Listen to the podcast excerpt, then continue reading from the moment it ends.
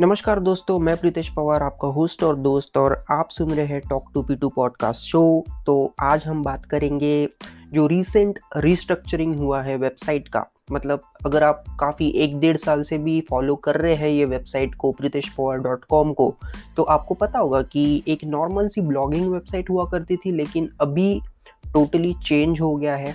तो इसी के बारे में आज बात करने वाले हैं। मतलब काफ़ी परेशानियाँ आई, फिर काफ़ी ट्रबल शूट करना पड़ा प्रॉब्लम्स को, इश्यूज़ को, तो वो कैसे कैसे सॉल्व करने में टाइम चला गया, वही बात करने वाले हैं। तो चलिए शुरू करते हैं।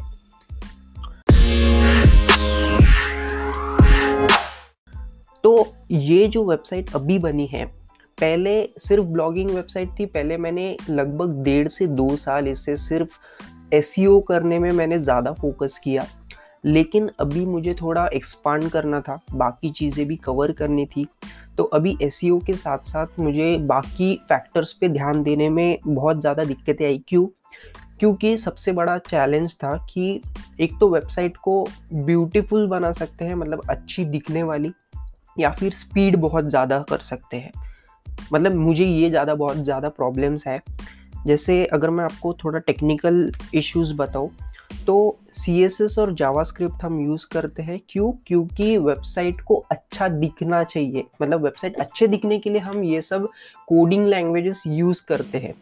इसके वजह से एक ड्रॉबैक होता है कि जो लोडिंग स्पीड होता है वेबसाइट का, तो वो बहुत ज़्यादा कम हो जाता है। मतलब टाइम बहुत लगता है लोड होने में एक वेब पेज।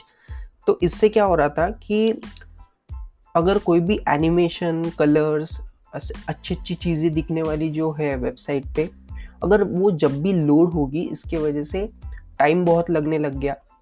तो ये ऑप्टिमाइज़ करने में मुझे बहुत टाइम लग गया, क्योंकि मैं अकेला हूँ। तो ये सब इश्यूज़ मुझे ऑप्टिमाइजेशन के नहीं पता थे, तो ये मुझे स्क्रैच से सीखने पड़े। अभी भी मैं बहुत ज़्यादा सेटिस्फाइड नहीं हूँ। होम पेज अगर आप देखोगे, उसमें बहुत ज़्यादा एनिमेशंस डाल के रखे हैं, तो अभी भी मैं बहुत ज़्यादा सेटिस्फाइड तो नहीं हूँ, लेकिन ठीक है। बाकी ब्लॉग पेजेस अच्छे से लोड हो रहे हैं, क्योंकि वही ज़्यादा इम्पोर्टेंट है मेरे लिए। अभी भी एक कोर ब्लॉगिंग वेबसाइट ही है, सिर्फ इसका होम पेज चेंज हुआ है और कुछ सेक्शंस ऐड हुए हैं, लेकिन वैसे देखा जाए तो ब्लॉगिंग वेबसाइट ही है। और अभी भी मेरा अस्सी टू नब्बे परसेंट जो ट्रैफिक है वो गूगल से ही आता है, और गूगल पे रैंक होने के बाद एसईओ में स्पीड बहुत ज़्यादा इम्पॉर्टेंट है। मतलब आपकी वेबसाइट बहुत फास्ट होनी चाहिए। तो मैं सिर्फ इसी में अभी तो खुश हूँ कि ब्लॉग के जो मेरे पोस्ट हैं वो जल्दी जल्दी लोड होते हैं। होम पेज थोड़ा सा स्लो होगा, लेकिन ठीक है, अभी देखना पड़ेगा कैसे ऑप्टिमाइज़ करना है उसको। तो इसमें मुझे सी एस एस और जावास्क्रिप्ट का बहुत ज़्यादा नॉलेज मिल गया, क्योंकि मैं हर चीज़ इंटरनेट पे ढूंढ ढूंढ के, सीख सीख के बहुत ज़्यादा मैंने अप्लाई कर दिया। मतलब जो चीज़ मैंने कॉलेज में कर लेनी चाहिए थी, वो मैं अभी कर रहा था, मेरे वेबसाइट पे ही मैं अप्लाई कर रहा था। इसके वजह से मुझे समझ में आने लग गई थी कि ये C S S, JavaScript, H T M L ये कैसे काम करते हैं एग्जैक्टली। तो इसी में मुझे सीखना भी हो गया और वेबसाइट का डेवलपमेंट भी हो गया। फिर उसके बाद सेकेंड चैलेंजिंग थी, जो कि फेल हो गया, अल्टीमेट फेल हो गया। मुझे चैटबॉट बनाना था, तो चैटबॉट का एक प्लान था, जो कि मेरे फ्रेंड मनीष शर्मा भी मेरे साथ जुड़े हुए थे इसमें। लेकिन इसमें क्या हुआ कि बहुत ज़्यादा टफ होने लग गया, और जब वो टेस्ट कर रहा था, मतलब ये कम्प्लीटली मेरा प्रोजेक्ट नहीं था, इसमें मनीष भी शामिल था, तो उसके वेबसाइट का इश्यू हो गया, उसकी वेबसाइट ब्लैंक हो गई। तो वो हमने टेम्परेरीली अभी तो रोक दिया है। तो इसका मेन मोटो क्या था कि कोई भी यूज़र जब भी वेबसाइट पे आएगा तो उसको सर्च नहीं करना पड़ेगा कुछ भी। अगर उसको चाहिए, फॉर एग्जांपल मेरे वेबसाइट पे कोई भी इसलिए आता है क्योंकि उसको सर्च करना पड़ता है ईयरफोन के लिए, हेडफोन, स्मार्टफोन, मतलब ऐसे गैजेट्स के लिए वो आता है कोई भी विजिटर। तो उसको सर्च नहीं करना पड़ना चाहिए, तो उसको सीधा सीधा चैटबॉट बता देगा कि क्या चाहिए आपको, ये रहे प्रोडक्ट्स। ये एम था, बट वो सक्सेसफुल नहीं हुआ। उसके वजह से मैंने क्या किया, अभी सर्च अगर आप देखोगे, सर्च का बार है ऊपर, वो ऑटोमेटिकली सजेस्ट करेगा। अगर आप कीवर्ड्स भी डालोगे तो वो ऑटोमेटिकली सजेस्ट करेगा ये ये भी एक थोड़ा मेजर चेंज है। वो दिखने में बहुत माइनर सा चेंज है, लेकिन वो करने के लिए जब जाते हैं तो बहुत ज़्यादा टाइम लग गया उसमें भी। तो अभी के लिए तो सर्च बार पे ही देख रहे हैं, चैटबॉट अभी भी डेवलपमेंट स्टेज में है, हम देख रहे हैं कि कैसे उसको बेटर कर सकते हैं। सो लेट्स सी कि कैसा जाता है, बट अभी के लिए सर्च बार जो है वो बहुत ज़्यादा अच्छे से चल रहा है और वो हेल्पफुल भी है। आई होप कि वो विजिटर्स को ज़्यादा हेल्पफुल साबित होगा। मैं एनालिसिस कर रहा हूँ, मुझे हर चीज़ पता चल रही है कि लोग कैसे रिएक्ट कर रहे हैं वेबसाइट पे, बस मैं वही देखने वाला हूँ। और लेट्स सी कि वो सर्च बार रखना है कि नहीं, वो आगे की बात है। फिर बात करते हैं, पॉडकास्ट ऐड हो गया। जी हाँ, यही पॉडकास्ट वेबसाइट पे भी ऐड हो गया है। तो ये इसलिए हुआ था क्योंकि मेरा जो कंटेंट है वो कम्प्लीटली इंग्लिश में होता है और लंबे लंबे आर्टिकल्स होते हैं जो कि बहुत लोगों को पसंद नहीं आते हैं। मतलब आई कैन अंडरस्टैंड, बहुत लोगों को इंग्लिश में इतने बड़े बड़े जो आर्टिकल्स होते हैं जिसको दस दस मिनट लग जाते हैं पढ़ने के लिए, सब लोग कंफर्टेबल नहीं होते हैं। और मुझे ऐसा फील हो रहा था कि इंडिया में, मतलब जो मेरा देश है, इसमें लोगों को हिंदी और रीजनल लैंग्वेज में टेक्निकल चीज़ें समझाना बहुत ज़्यादा इम्पॉर्टेंट है। आज के ज़माने में इंग्लिश में आपको बहुत सी चीज़ें मिल जाएंगी लेकिन हिंदी में नहीं मिलेगी। तो इसीलिए मैंने ये पॉडकास्ट हिंदी में आपको टेक्स्ट समझाने के लिए यही पॉडकास्ट बनाया था। इसके पहले भी मेरा एक पॉडकास्ट था जिसमें मेरे हंड्रेड प्लस एपिसोड्स हो चुके थे। उस पर बेसिकली मैं जस्ट प्रैक्टिस करता था, सीखता था, खुद को टेस्ट कर रहा था। और ये मेरा फाइनल सेकेंड वाला पॉडकास्ट है जो थोड़ा सा सीरियस हूँ मैं इसको लेके और इसके कंटेंट को भी लेके। तो कुछ कुछ ब्लॉग पोस्ट पे आपको दिख जाएंगे ये भी पॉडकास्ट इंटीग्रेट हुए हैं, क्योंकि जिनको इंग्लिश में पढ़ना जान पे आता है या फिर कंफर्टेबल नहीं है उनके लिए हिंदी पॉडकास्ट वहाँ पे अवेलेबल है। और एक फेलियर रहा कि मैं मराठी में भी कंटेंट बनाता था। अगर मेरा बस चले तो मैं सारे रीजनल लैंग्वेजेस में कर दूँ, लेकिन बहुत ज़्यादा लिमिटेशंस है। मुझे मराठी मेरी रीजनल लैंग्वेज है इसलिए मराठी में कंटेंट बना रहा था, और वो प्लेटफॉर्म था टिकटॉक। क्योंकि टिकटॉक पे जो ऑडियंस थी वो उस लेवल की थी, उनके जो डेमोग्राफिक्स थे उनके, मैंने बहुत ज़्यादा एनालिसिस किया टिकटॉक के डेमोग्राफिक ऑडियंस का। तो वहाँ की ऑडियंस, मुझे पता चला कि रूरल एरिया से बहुत ज़्यादा है, तो वहाँ पे ज़रूरत है ये सब चीज़ों की। तो मैं वहाँ पे मराठी में वीडियोस बनाना स्टार्ट कर दिया था, लेकिन इवेंचुअली उसका भी प्लान था कि टिकटॉक के फीड को भी वेबसाइट पे ऐड किया जाए। लेकिन इवेंचुअली, जैसे कि आपको पता होगा कि टिकटॉक बैन हो चुका है इंडिया से, तो ठीक है, अभी मराठी के लिए कुछ अलग सा देखना पड़ेगा कि क्या वे निकाल सकते हैं। शायद मैं एक अलग से यूट्यूब चैनल स्टार्ट कर दूँ या पॉडकास्ट चालू कर दूँ, वो तो नहीं पता अभी एग्जैक्टली, कोई प्लान अभी तो नहीं है। But that was it. Marathi content था पहले, बट वो टिकटॉक पे था और टिकटॉक बैन हो गया, उसके वजह से उसका कुछ कर नहीं पाए। और टिकटॉक की तरफ से ऐसे कोई नोटिफिकेशन नहीं आया कि वो हमारे डेटा का, मतलब जो वीडियोस थे इतने सारे क्रिएटर्स के, तो वो कुछ करेंगे देंगे, ऐसा कुछ नहीं बोला उन्होंने। So let's see. फिर आया डिजिटल बाइट्स नाम का एक अलग सा सेक्शन निकाला हमने वेबसाइट पे। वो क्या है, बेसिकली मेरा नीश अगर टेक है, बट एट द एंड मैं सीख तो डिजिटल मार्केटिंग रहा हूँ और मेरे जो क्लाइंट्स हैं, जो मेरे स्टूडेंट्स हैं, वो सब डिजिटल मार्केटिंग से रिलेटेड है। तो उनके लिए भी कुछ ना कुछ करना ज़रूरी था मेरे लिए। तो उनके लिए मैं इंस्टाग्राम पे बहुत ज़्यादा पोस्ट करता हूँ, सारा मेरा कंटेंट इंस्टाग्राम का रिलेटेड टू डिजिटल मार्केटिंग ही होता है। तो उन्हीं लोगों के लिए अभी वेबसाइट पे भी है।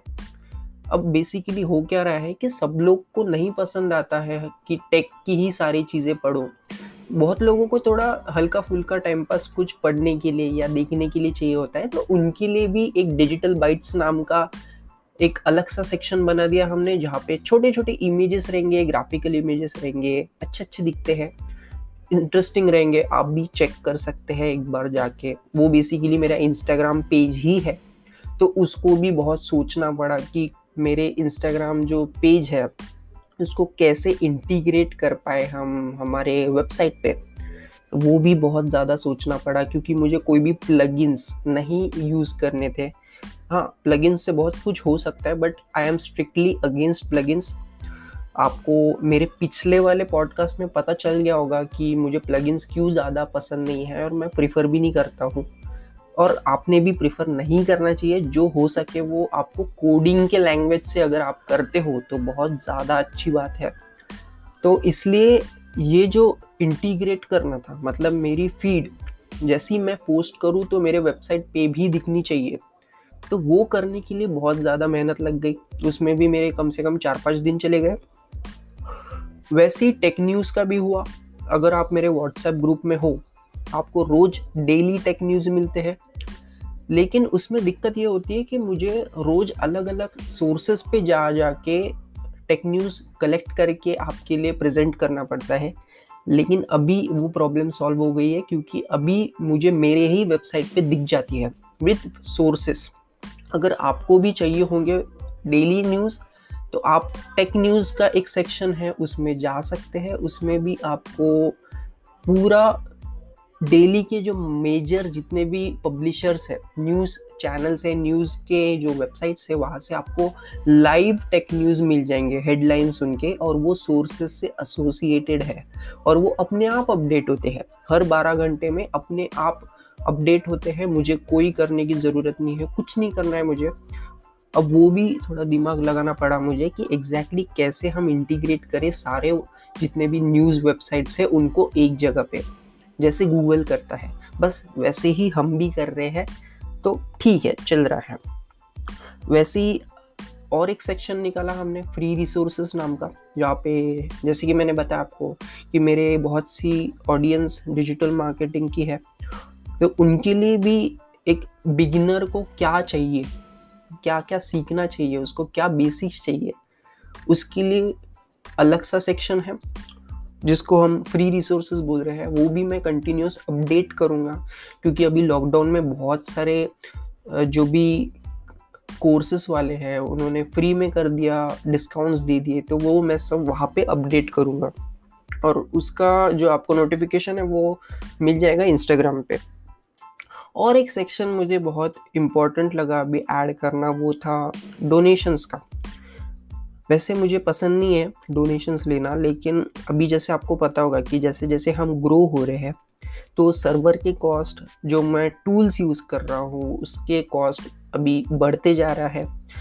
कोई भी एक टूल होता है वो बिगिनर लेवल पे फ्री होता है, बट जैसे जैसे आपकी ऑडियंस बढ़ती है तो उसके कॉस्ट भी बढ़ती है। तो अभी वो थोड़ा मुश्किल हो रहा है और मेरा मोस्टली कंटेंट फ्री है और मुझे वो पसंद नहीं है पर्सनली कि एड्स लगाओ। अगर नहीं सर्वाइव कर पाए तो शायद एड्स भी लगाना पड़ जाए। तो अभी तो सिर्फ एफिलिएट कमीशंस पे ही चल रहा था, लेकिन अभी जो रिसेंट अमेज़ॉन का अपडेट निकला है उसमें एफिलिएट कमीशंस भी कम हो गए, तो थोड़ी दिक्कत सी बात हो गई। लेकिन इतना भी दिक्कत नहीं, ठीक है, चल जाएगा। जिसको डोनेशन करने का मन हो कर सकते हो, और मैं स्ट्रिक्टली वार्न कर रहा हूँ, कोई भी स्टूडेंट हो तो प्लीज़ मत करो, कोई ज़रूरत नहीं है। आप कोई मुझे रिजल्ट्स ला के दो, मेरे जितने भी मैं आपको टिप्स देता हूँ या आपको जो भी गाइडेंस देता हूँ उस पर बस काम करो, रिजल्ट्स ला के दो, मुझे वही चाहिए। मुझे नहीं चाहिए कि कोई भी स्टूडेंट आके डोनेट करे। अगर आपसे होता हो तो ही करो, मैं बड़ों की बात कर रहा हूँ, स्टूडेंट्स की नहीं। स्टूडेंट्स को तो बिल्कुल ही नहीं करना है। तो let's see how it goes. तो अब तक तो यही था। ये काफ़ी लंबा प्लान रहा। मुझे हमेशा से मेरे सारे प्लेटफॉर्म्स एक जगह पे चाहिए थे, इसलिए हमारे वेबसाइट का भी जो नाम है आपने टाइटल में देखा होगा, यूर डिजिटल टर्मिनस। इसका यही मतलब है कि अगर आप कुछ भी ढूंढने निकले तो आपको सब एक जगह पे मिल जाए। और आज आई होप कि ये हो गया है क्योंकि मेरे जितने भी मेजर प्लेटफॉर्म्स है वो सब यहीं पे आ गए हैं। बाकी जगह पे भी मैं बहुत कंट्रीब्यूट करता हूँ, बट ये इम्पॉर्टेंट थे जहाँ मैं ज़्यादा फोकस कर रहा हूँ, तो ये सब एक वेबसाइट पे आ गए हैं।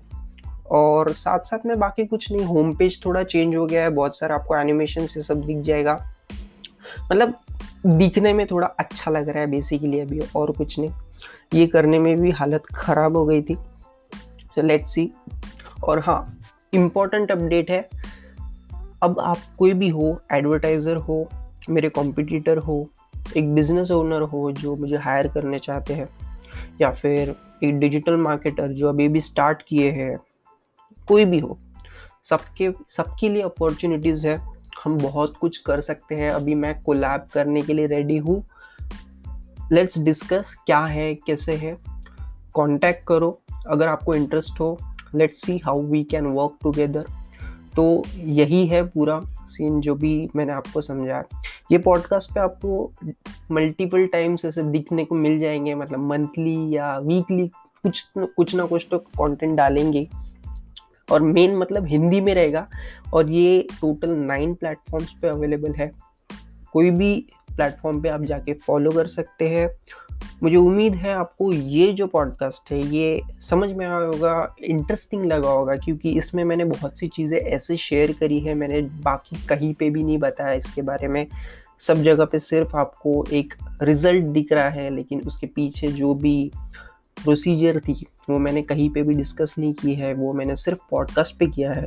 तो मुझे उम्मीद है आपको ये पसंद आ गया होगा। मिलता हूँ मैं आपको अगले एपिसोड में, तब तक के लिए take care and good bye.